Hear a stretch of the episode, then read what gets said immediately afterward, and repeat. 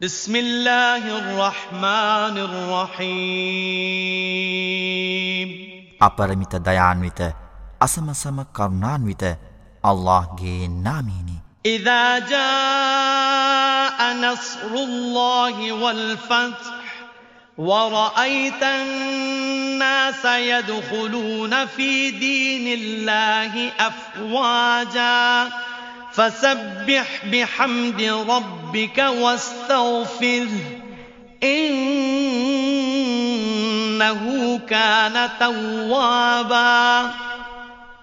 අල්لهගේ පිහිට හා ජයග්‍රහණය පැමිණ අල්لهගේ ධර්මය තුළට මිනිසුන් කණ්ඩායම් වශයෙන් පිවිසෙනු නුඹ දුටුවිට නුඹගේ පරමාධිපතියාණන් ප්‍රශංෂා කිරීමෙන් පවිත්‍ර කර ඔහුගෙන් සමාව ඇදව් සැබවින්ම ඔහු සමාව ඇයද පසුතැවිලි වූවන්ගේ පසුතැවිල්ල පිළිගන්නෙකු වේ.